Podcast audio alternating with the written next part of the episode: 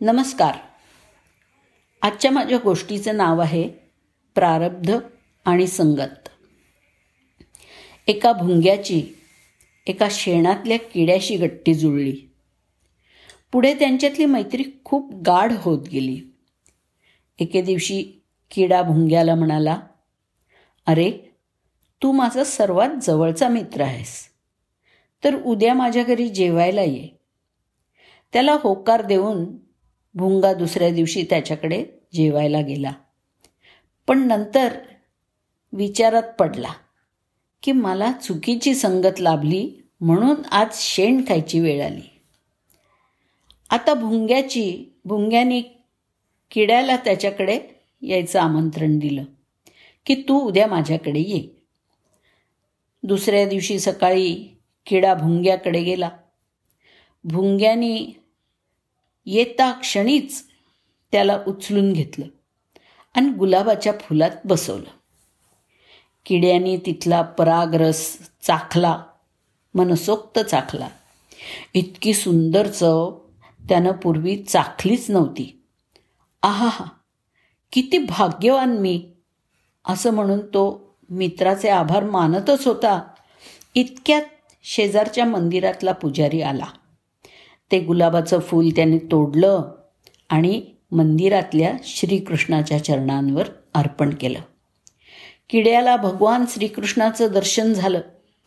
तो धन्य झाला. कारण भगवंताच्या पायाजवळ बसण्याचं सौभाग्य त्याला लाभलं.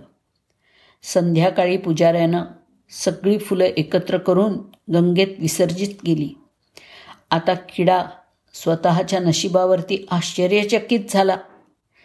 इतक्यात भुंगा उडत उडत किड्याजवळ आला आणि म्हणाला भाऊ काय चालू आहे मनात? किडा म्हणाला बंधो जन्मोजन्मीच्या पापांची मुक्ती झाली. प्रारब्धातून सुटलो एकदाचा. हे सर्व चांगल्या संगतीचं फळ होय. सांगायचं तात्पर्य हेच की कोणालाच जीवनाच्या कोणत्या वळणावरती आपली कोणाशी गाठभेट होणार आहे याची पूर्वकल्पना नसते. प्रत्येकाशीच आपलं रक्ताचं नातं असू शकत नाही.